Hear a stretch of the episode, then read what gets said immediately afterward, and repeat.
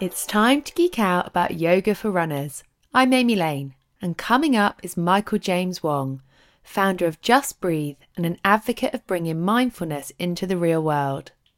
In this clip, you're going to hear Michael explain why and how yoga can help those chasing race medals this autumn. Michael is a real gem, and so I'm so happy to be sharing this podcast clip with you.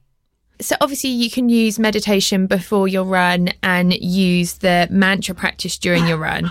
And then when you get to the end of your run, do you have any kind of key flows or key stretches that you tell your clients to do if they're doing a lot of running? I mean, what running can potentially be a big culprit of is tightening up the body, shortening the hamstrings, tightening the hips, keeping you in a tight little package so you can move fast in one direction, right? It's a very linear activity.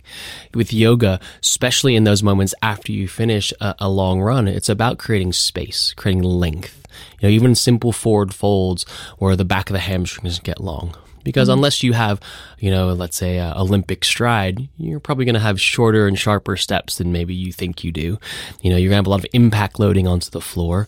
Things, you know, that are going to lengthen you back out are, are valuable. Hamstring lengthening, things that give space in the hips, so lunges or, or wider lunge stretches things that actually create space back in the feet themselves. You know, we want to make sure that uh, we release all elements of stress and strain in the body. Could be shoulders because you're running all high up by the ears, you know? And so maybe, I do that. Yeah. and so some of that, you know, is actually giving the whole upper torso a release. It's, you know, first being aware as you finish your run, where are the places that you feel tightest in the morning the next day?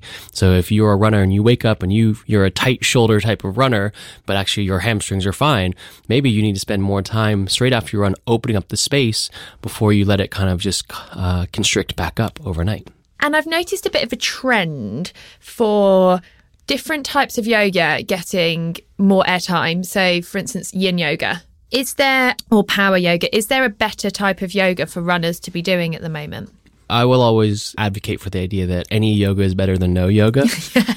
but, you know, in, in today's society, and especially for people who are doing extreme activities, and I'll put long distance running in the extreme activity category, is that practices like yin yoga are so valuable because not only it opens the body up and it dissolves uh, tight muscle fibers, it creates space across the chest, the back body, longer lines in the hamstrings, it breaks down uh, myofascial tension, all those types of things. You know, having longer, uh, more elongated practices that spend more time in poses actually help to release the body. We need these types of practices that slow you down, that open you up, that actually give you a space to let the body expand, but at the same time, let the mind settle.